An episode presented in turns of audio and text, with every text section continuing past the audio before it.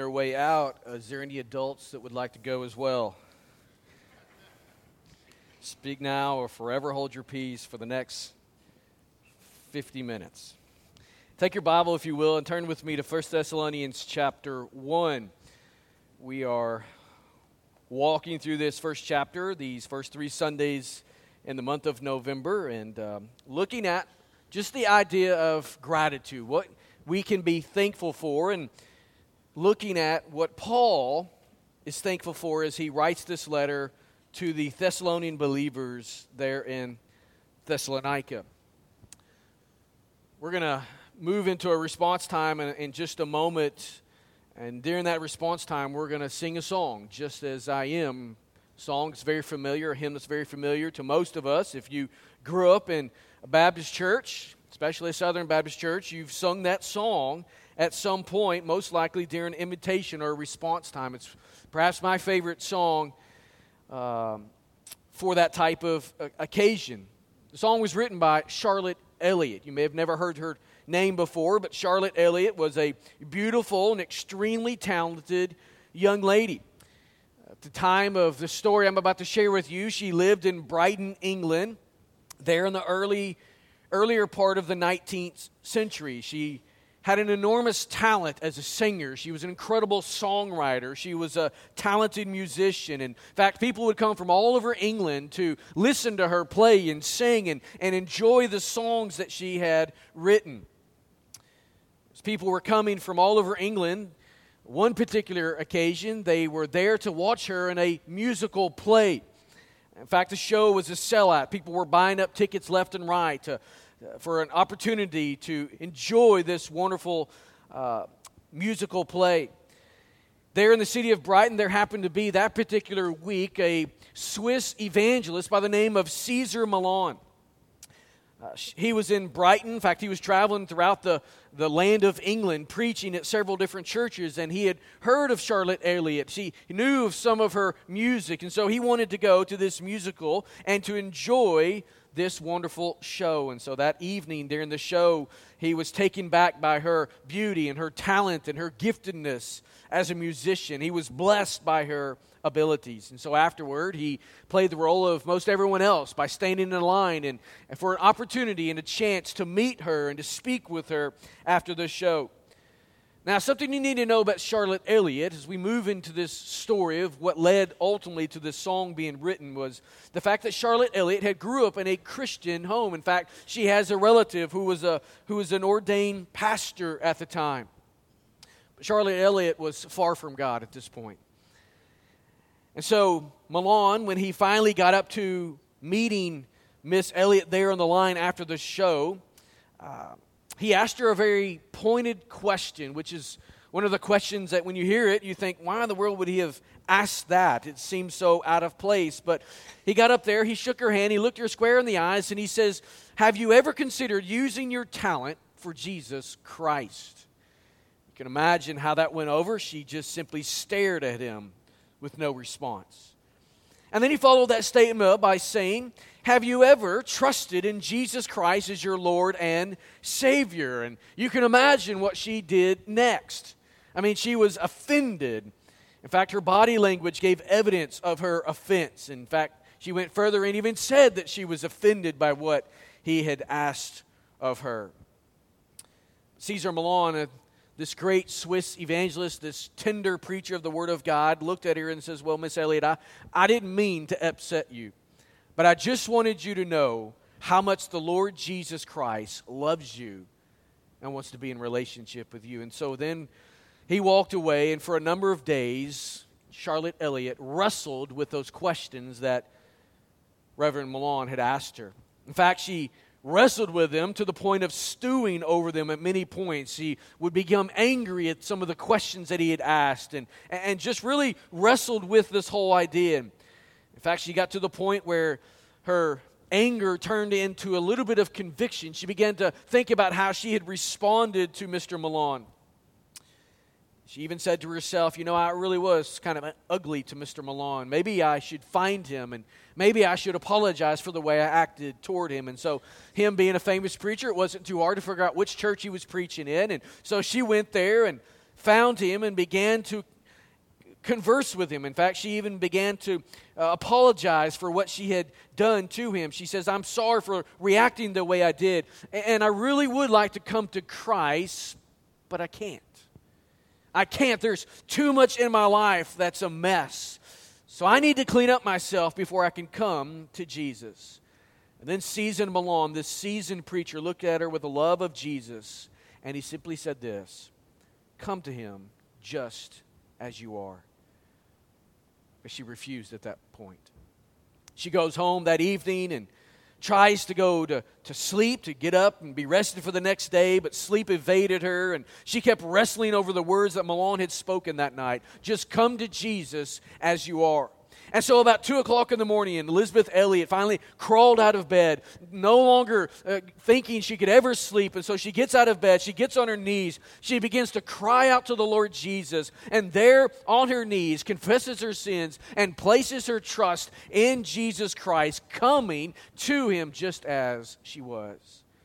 Being the songwriter that she was, Elliott walked over to a desk and she began to write what would later become the song, Just As I Am. She wrote, Just as I am without one plea, but that thy blood was shed for me, and that thou bidst me come to thee, O Lamb of God, I come, I come. Charlotte Elliott was forever and eternally changed by the power of the gospel that night. She became a champion for Christ. She wrote somewhere in the neighborhood of 150 different hymns that have greatly blessed the church since that time. She never got over what Jesus did for her. In fact, she was forever grateful and thankful for the gospel.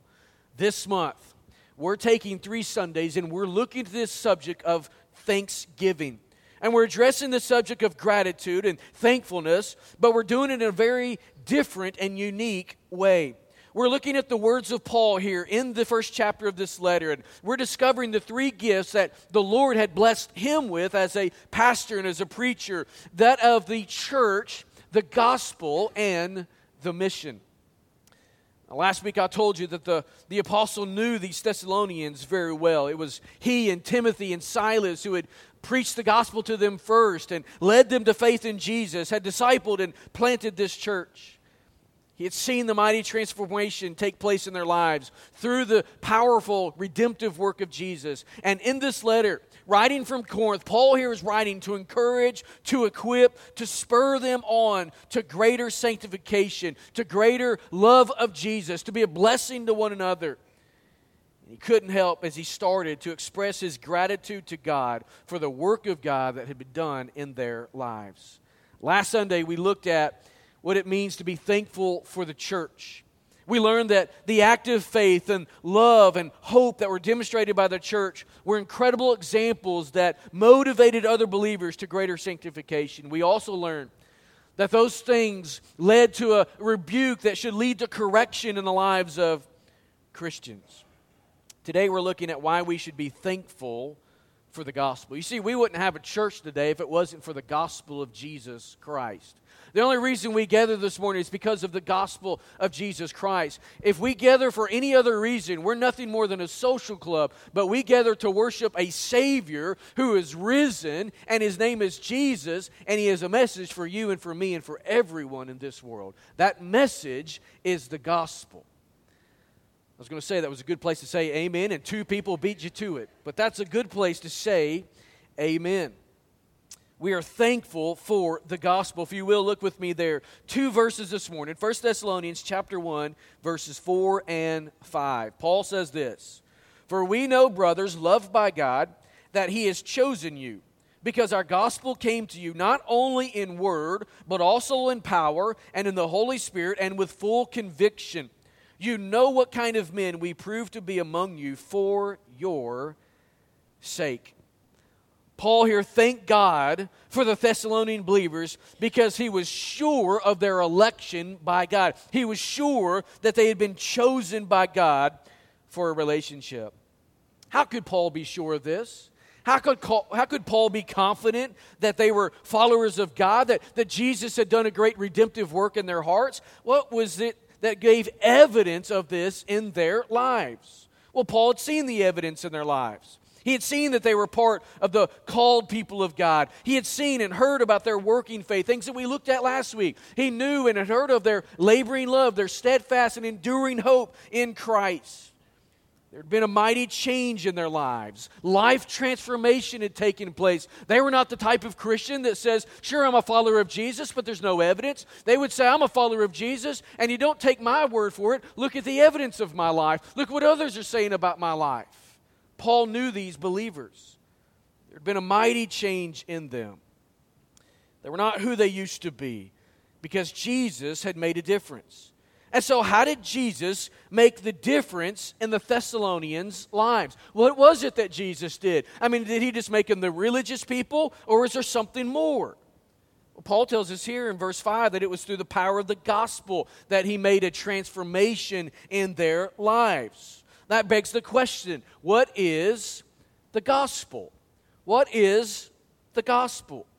You've probably heard it said that the gospel just literally means good news. What's the good news then? The good news is what Jesus has done for us. You see, the good news centers on Jesus. It tells the story of what he came to do for men and women and boys and girls. It doesn't matter what background you have, it doesn't matter what race you are, it doesn't matter what social class you come from. The gospel is good news for all people. It's the message that Jesus preached when he said there in Luke 19:10, the Son of Man came to seek and to save the lost. That's the good news. It's the message Paul would receive from God, and it's the message he gave his life to proclaim. He preached that Jesus died for our sins. He preached that Jesus was buried in a grave. And he preached that God raised Jesus from the dead. That's 1 Corinthians 15, 1 through 4. I mean, if we don't have a gospel that tells us who Jesus is, what Jesus did, and the fact that he's alive today, we have no gospel. We have no good news. Paul would tell us there in 1 Corinthians 15 that if Jesus is not raised from the dead, then we of mo- all people are most to be pitied. We have no hope. Paul declared to the Romans there in Romans 1:16, "For I'm not ashamed of the gospel, for it is the power of God for salvation to everyone who believes, to the Jew first and also to the Greek." But what Paul is saying is salvation, the message of the gospel is for everybody, Jew and Gentile, and everyone in between. Message the disciples had also received from God. This week, if you're reading through the Bible chronologically with us, you read this, this passage here in Acts chapter 4. You remember what the story is. In chapter 3, Peter and John are going to the temple. They're still practicing Jews, even though they've been redeemed by Jesus. And as they go to the temple to, to worship the Lord, there's a beggar there who's been a lame person from birth. He's over 40 years old and he's begging for alms. He just wants something to put in his hand so we can get something to eat for that day. And Peter looks at him and says, I don't have silver or gold, but what I do have, I'll give you. In the name of Jesus Christ, stand and walk. And you can imagine the, the, the chaos that ensued after that. And people began to gather around because here's a guy who's never walked a day in his life, and all of a sudden he's standing on his feet, and, and the crowd began to marvel at this and talk about this, and more and more people come. And Peter stands and, taking the opportunity, preaches Jesus to this crowd. People begin to be saved. They begin to put their faith in Jesus, who's healed this man. And so the religious people come and they arrest Peter and John. They drag them away. They warn them to never preach in the name of Jesus. And those two men stood there before those religious leaders and they said, we believe that there is salvation in no one else. For there's no other name under heaven given among men by which we must be saved. You be the judge whether we believe you and obey you or God. We will preach Jesus. You see, the gospel is the good news that broken people like you and I can be in relationship with the one and only righteous, perfect, holy, and just God. How in the world can that be? If you were completely honest with yourself this morning, you would know that you're a sinner. You know that you struggle. You know that there's shame in your life. You know there's things in your life you're not proud of. You know the guilt that you've carried in your life. And so, how in the world could a perfect and holy and just God ever accept and embrace you and me? I think we all realize that we're not perfect. And I think we all have an understanding that God is good and that God is better. And so, how in the world does a less than perfect person come into relationship and is welcomed by a perfect and holy God? The only answer to that is the gospel of Jesus Christ, the good news.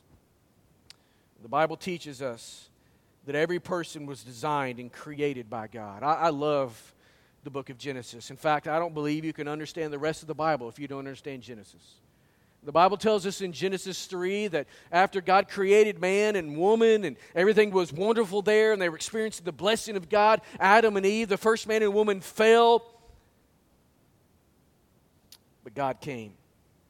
They were created by God. And so, even though they fell, He still had a plan for their life. Even though they've been designed by God and brokenness had taken place, God still had a design for their life. And so the Bible teaches us that God designed every area of our lives. God has a design for our families, has a design for our money, has a design for our sex life, for our work life, and, and every plain aspect of life.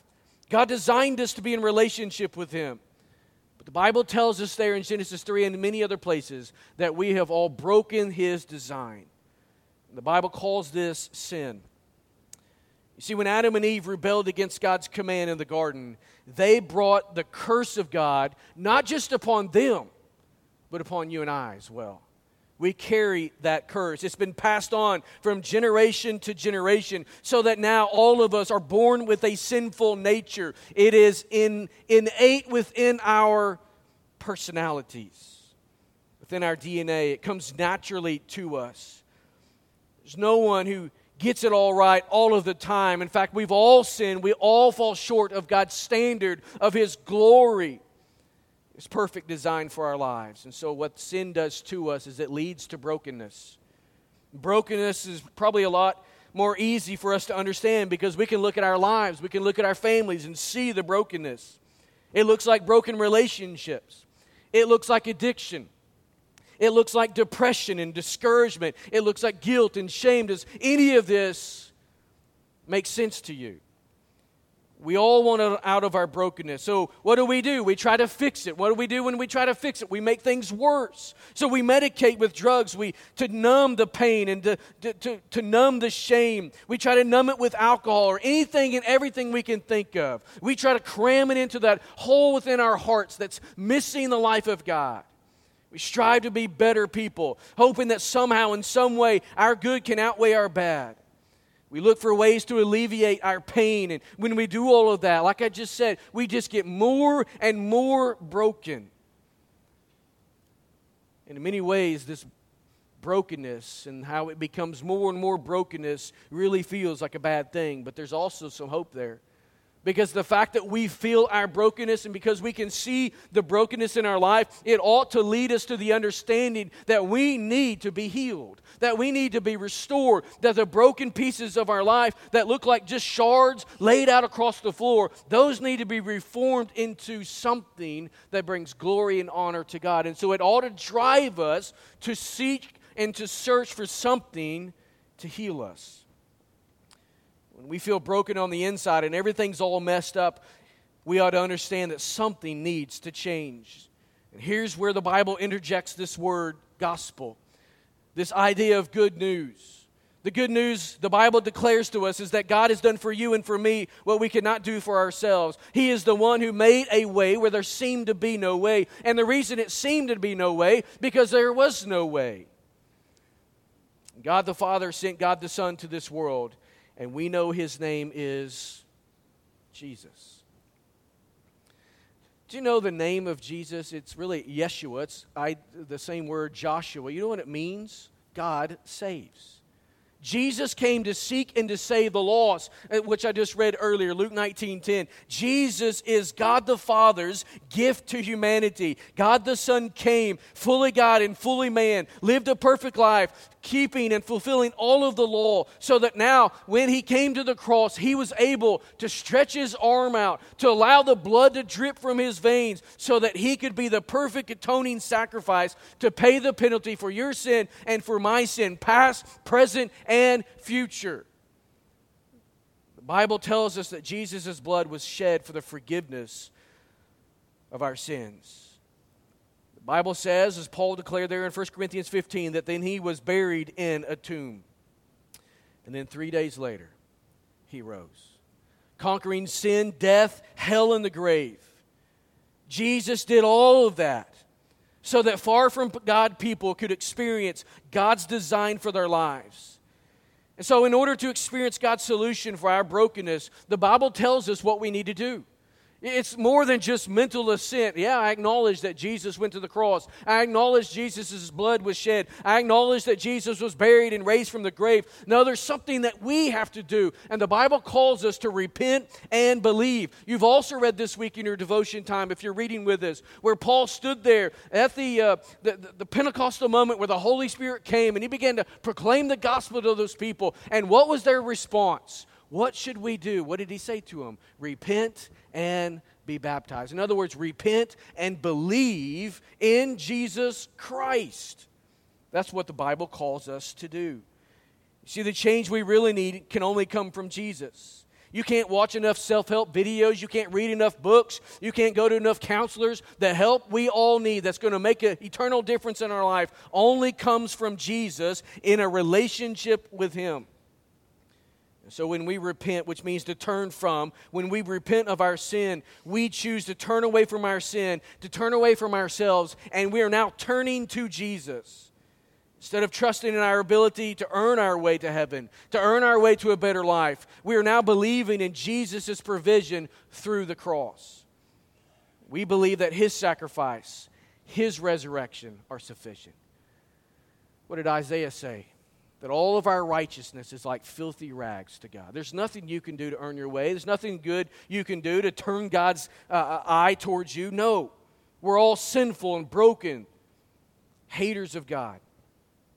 But Jesus has done for you and I for what we cannot do for ourselves. So when we confess Jesus as Lord and Savior, when we put our trust in His death and resurrection, then the Bible tells us that we will be saved from our sin. We will experience forgiveness of that sin, past, present, and future. I was talking with some folks the other day, and we were talking about sin and, and just the idea of, uh, of obviously we need to forgive those who've sinned against us but a lot of times we feel like we ought to forget and bless God, if you can forget the harm done to you, that is a huge benefit. But many times we cannot forget those things. We can forgive, absolutely, but we can't always forget. But God tells us in His Word that He has removed our sin as far as the east is from the west and remembers it no more. How in the world can the sovereign God, who knows every single thing there's ever to know, forget about your sin? Well, it's not that he forgets, it's that he chooses not to remember and hold it against you. That's the grace of God. That's the forgiveness of God. He removes your sin. And now that enables you and I in the gospel to pursue and to recover that design that we talked about earlier. The God's design for your life. You see, Jesus' work on the cross is what makes it possible to have a relationship with the Lord, the one who created you for himself. He's the one who resurrects our dead spirits to new life in Christ. And so that now, in that relationship, we can pursue who and whom we were created for. And as a result, we can recover God's great design for our lives. And today, if you're a follower of Jesus, your marriage ought to be a whole lot different than the people who are not in relationship with Jesus. There ought to be something redemptive that's evidence in your marriage. Your home, as you raise children or your grandchildren, as they look at your life, there ought to be something redemptive there. There ought to be something evident of your walk with Jesus because you're not like everyone else. You've been changed. That's what Paul's is just glory in God over as he writes this letter. He's looking at this, these, these Christians and he says, I bless God for you. I know you're chosen in Jesus. I know you're in relationship with him. I've seen the evidence and I give God praise and glory for that. So now go live for Jesus and be his witness. Again, man, that's good preaching and your, your response is not on par this morning. One of these days, we'll be a happy, clappy church, and uh, not today, though, obviously. Paul really did thank God for the gospel. Uh, this gospel that had so radically transformed the lives of these believers in Thessalonica. He rejoiced in its proclamation because Paul really understood the power of the gospel. That's why he could say those statements the, the, that, that, that the gospel, I'm, I'm not ashamed of it. Why am I not ashamed of it? Because it is the power of God for salvation. There is no other hope. There's no, there's no self help. There's no, I'm going to try harder. There's no, I'm going to do it by pulling myself up by my own bootstraps. There's none of that stuff. There's no, there's no human help or human effort that's ever going to make the difference. It's only the power of God through the gospel of Jesus Christ. That's why the gospel can take a young five year old child who understands what it means to be a sinner and how the sin separates them from their God, can believe in Jesus Christ and be redeemed. That's why the 95 year old uh, man who's rejected Jesus all of his life, now on his deathbed with perhaps the last opportunity, can reach up and cry out to Jesus and be redeemed and go to heaven. It doesn't matter if you're red, yellow, black, and white. It doesn't matter what, you, what side of the tracks you come from. The gospel is the power of God for salvation to everyone who believes. So Paul rejoiced in the gospel. And he rejoiced in the gospel for three things that I want to share with you this morning in the next couple minutes. Three things that the gospel reveals to us. And these will be brief. First of all, the gospel reveals the love of God. Verse 4 For we know, brothers, loved by God. 1 John 4 8, the Bible tells us that God is love. You want to know what love is? Look at Jesus. You want to know what love looks like? Look at the cross. If you want to know what, how, what it means to experience love, look at how others have been embraced by Jesus and their lives transformed, and, and how uh, now they have love within them because God has loved them. I mean, John 3:16 so clearly declares the love of God. For God so loved the world that he gave his only begotten Son, that whosoever would believe in him should not perish, but have everlasting life. That is the love of God. And so, how did God give his son? Well, the Bible tells us that the son was sacrificed on a cross to atone for your sin and for my sin.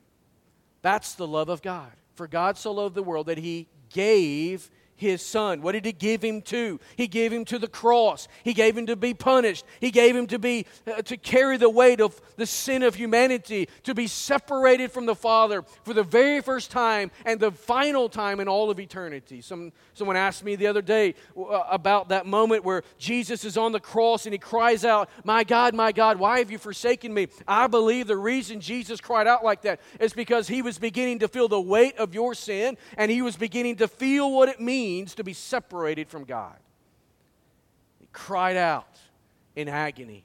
Why did he do all of that? He did it, as Paul said in Romans 5:18, because God shows his love for us in that while we were still sinners, Christ died for us. You weren't even a blip on the radar of eternity, except for in God's eternity, and Jesus was on the cross thinking of you.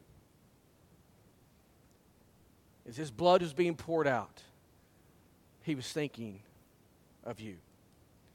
You see the love of God in the cross? You see the love of God flowing in the blood of the cross? Do you see here the love of God in the kindness of the cross? God didn't have to provide an atonement for your sin. He didn't have to provide atonement for our sin. He could have wiped us out, sent us to hell what we deserved, and started over. He could have rejected us and judged our sin, but instead, in His love for you and me, He has chosen us to be children of God through the power of the gospel. And so the gospel reveals the love of God. Secondly, the gospel reveals the pursuit of God. The pursuit of God. Verse 5, he says, Because our gospel came to you. The gospel came to the Thessalonians. God is the initiator in this. Who brought it? Paul and Silas and Timothy brought it. But who initiated them? Who sent them? It was God who sent the gospel. The Bible teaches that human beings cannot and will not pursue God. If you want to understand that better, go to Romans chapter 3, there, verses 9 through 18, and it'll really show you what you were like before you came to Jesus. In fact, Paul will quote from the Old Testament and tell us that we were haters of God, enemies of God, wanting nothing to do with God, and yet God is the one who pursues us. He's the initiator in your life. We're the broken people. We're the ones whose design that God put there has been broken. But God teaches that He pursues men, women, boys, and girls. He's pursuing some of you this morning. Think about what this means. How does this plays out in salvation history? You remember Abraham, Father Abraham, right? Abraham's a pagan. He's an idol worshiper. He's in the, the land of Haran, the city of Haran. And, and, God comes to him and says, Abraham, I want you to get up and I want you to go to a place I've not yet told you. And what does Abraham do? He believes God and he goes. Abraham wasn't pursuing God, Abraham was pursuing himself. He was pursuing idols, and it was God who came to him. The same was with Moses. Go, Moses fled Egypt. He's on the backside of the Midian wilderness, and there, was, there it was where God came in the burning bush and, and pursued Moses in relationship. Flip to the 1 Samuel chapter 1, you see this young boy by the name of Samuel growing up in Eli's home. He has a miraculous birth. Eli or, or Samuel wasn't pursuing God, God was pursuing Samuel there in the home of Eli, the high priest.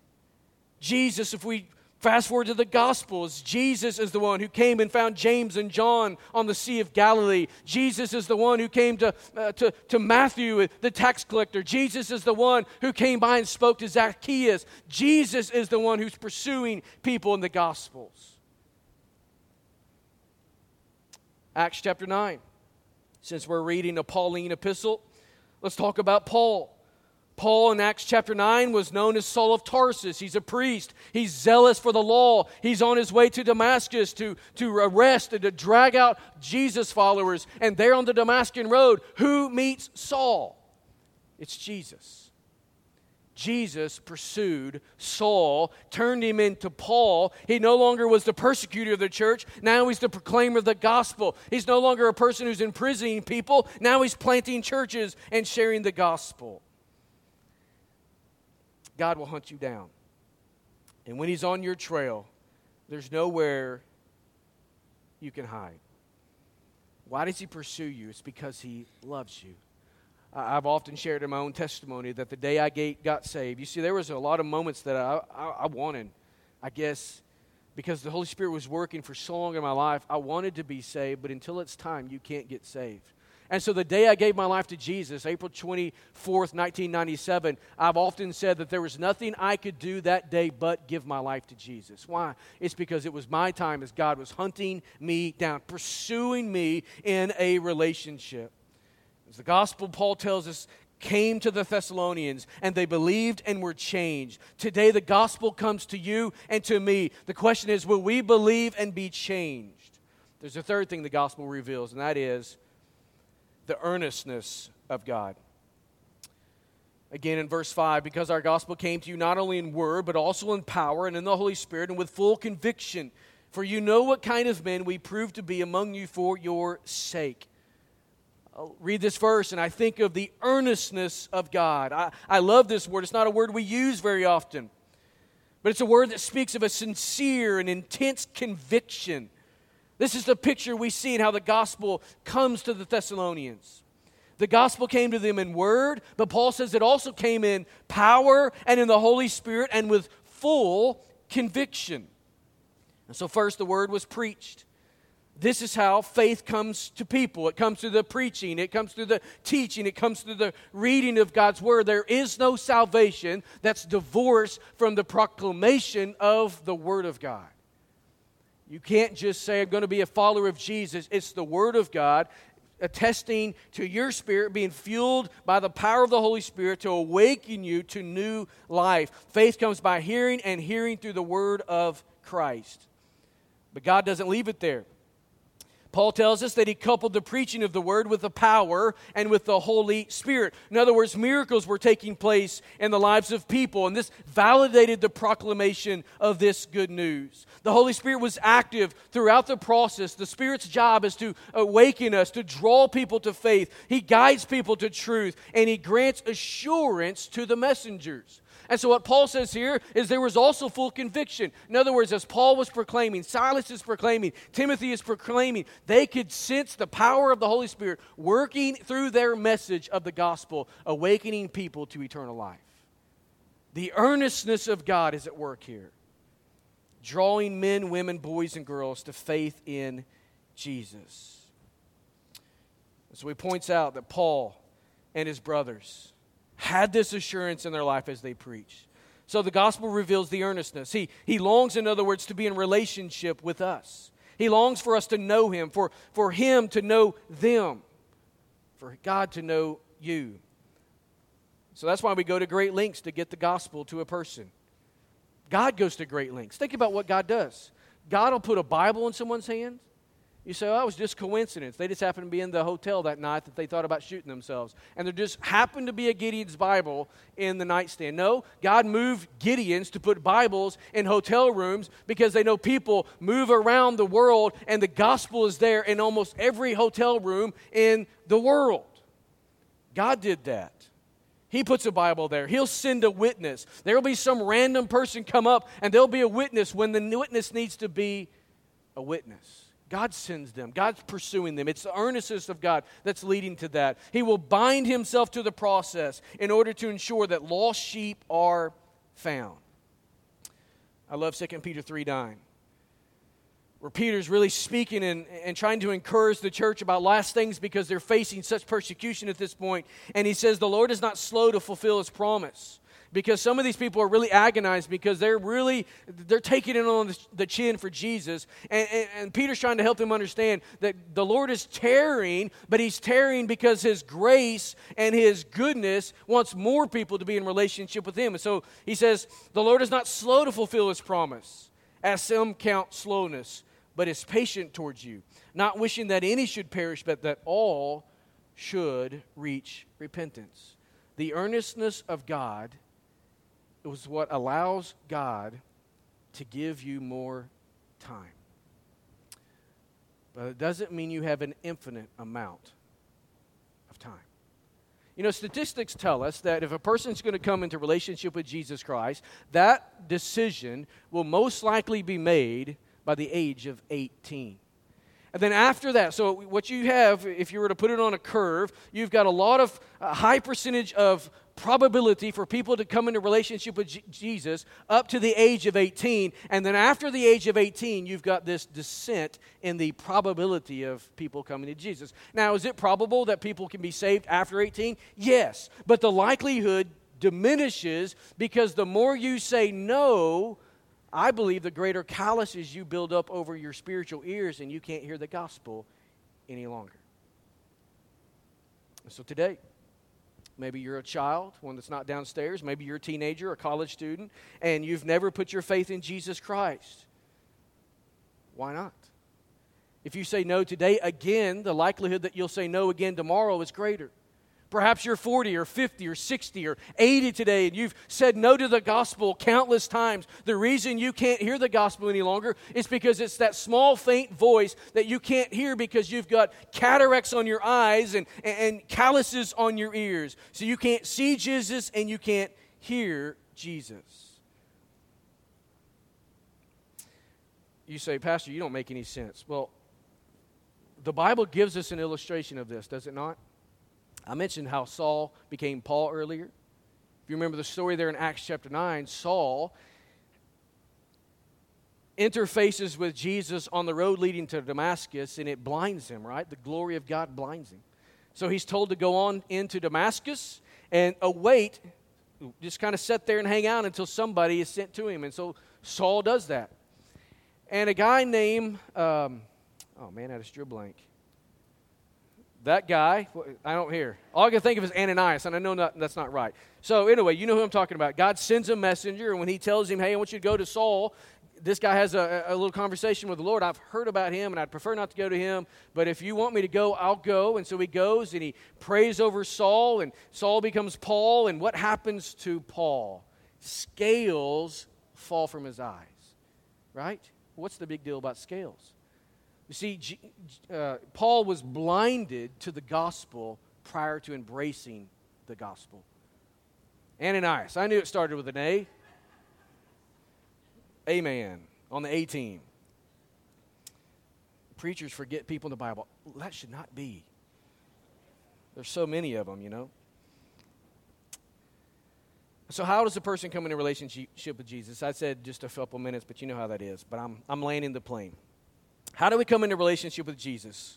I mentioned earlier, Peter tells those in Acts chapter 2 how to come to faith in Christ. And he says, repent and be baptized. In other words, repent and believe. Seems so simple. In fact, it is simple. Romans 10 9, for if you confess with your mouth Jesus is Lord and believe in your heart that God raised him from the dead, you will be saved. The gospel is good news and the gospel is simple. So that raises a question why don't more people experience salvation if it's so simple? The reason is, the answer is because we all tend to react to the gospel much like Charlotte Elliott did. You remember the story when uh, Caesar Malan asked her the question Have you ever placed your faith in Jesus Christ? And what was her response? It was one of offense. She was offended by the thought of having to confess her sin. But obviously, she knew there were some parts of her life that were broken. Later, she even confessed to that that I can't come to Jesus. I'm a mess. I've got to clean myself up before I come to Jesus. But that's how we respond. We're offended by the gospel. We're offended by the idea that we might not be good enough to earn salvation. And, and, so, what we want to do, because if we're really honest, we will acknowledge there are some bad parts, but we still think we're good enough to clean ourselves up. That we can go to our own broom closet, get our own mop bu- brush, mop and bucket, and come out and clean our lives up. But it doesn't work that way. Elliott wanted to clean herself up. Caesar Malan says, just come as you are. The good news of the gospel is that you cannot clean yourself. A polluted well cannot of itself produce clean water. So the well needs some outside force to come in and to clean it from the inside out. And that is what Jesus does for you and what he does for me. He paid the penalty for our sin there on the cross. And every sin you've committed, you will commit and will commit was laid upon him there on the cross that day the Bible tells us it was nailed to the cross in Colossians 2. The debt has been paid, in other words. The legal demands have been met. It was finished in Jesus. You see, when Jesus hung on the cross and he said tetelestai, it is finished, that means it's finished for your sins. Jesus has done for us what we cannot do. Today, the good news of the gospel is that you can now receive the forgiveness of sin that was purchased. It comes through repentance and faith. Jesus doesn't require you to clean yourself up. In fact, that disqualifies you. This morning, if you want to clean yourself up, you're disqualified. You can't do it. But all you can do is fall on the mercy of Jesus and say, Lord Jesus, I'm a sinner. Forgive me. And Jesus would say to you today, Come. Come to me, all who are weary and heavy laden, I will give you rest. Come to Him in your sin. Come to Him in your shame. Come to Him in your brokenness. Come to Him with your doubts and your fears and your mess. Come to Him with your addiction. Come to Jesus just as you are. And Jesus says you will find rest. Not just rest for today, not just rest for tomorrow, but rest for all of eternity. And so this morning, don't be offended by the gospel, but instead see the love of God in the gospel see the pursuit of God in the gospel, and see the earnestness, earnestness of God in the gospel because He loves you and He loves me. And we know this tr- is true because of the gospel. This morning, come just as you are. We're going to sing that hymn this morning in our time of response. And so this morning, the invitation, the time of response, most likely if you're someone who's lost. And today, the Holy Spirit has brought back up to your mind and your heart the fact that you are lost and separated from God in your sin. You might be a child, you might be a teenager, you might be a senior adult, but today, if you were to die, you would spend an eternity in hell because you deserve that. But the love of God is stirring within your heart a desire to know Jesus. The invitation is for you to come just as you are. Today, you may be a, a follower of Jesus, but you're walking at a guilty distance. Today is a day for you to come just as you are. Experience forgiveness, experience revival, experience a new movement in your life. Come just as you are this morning. Let's pray. Father, in the name of Jesus, we thank you for the gospel and the power of God it is for salvation. And Lord, the deep desire of my life pales in comparison to your deep desire, and that is for broken, far from God people to be restored and to be put back together through the power of the gospel of Jesus Christ. So I pray this morning that those who need to come just as they are, I pray they would do that. God, may our time of response be a time of faith, time of obedience, and a time where we simply humble ourselves before you and we cry out, God, save me. God, forgive me. God, cleanse me. God, restore me. Remake me. Change my life, oh God. Holy Spirit, give us the courage and the boldness and the faith to respond as we should this morning. We pray in the name of Jesus. Amen.